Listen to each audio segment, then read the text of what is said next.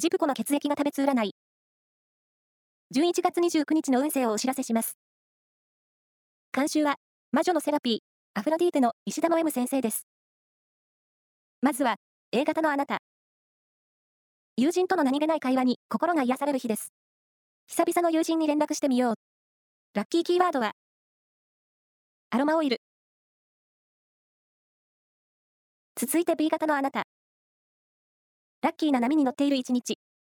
自信を持って進めば仕事も恋もいい結果に。ラッキーキーワードは、アンティーク小物。大型のあなた。仕事や勉強には最適の日。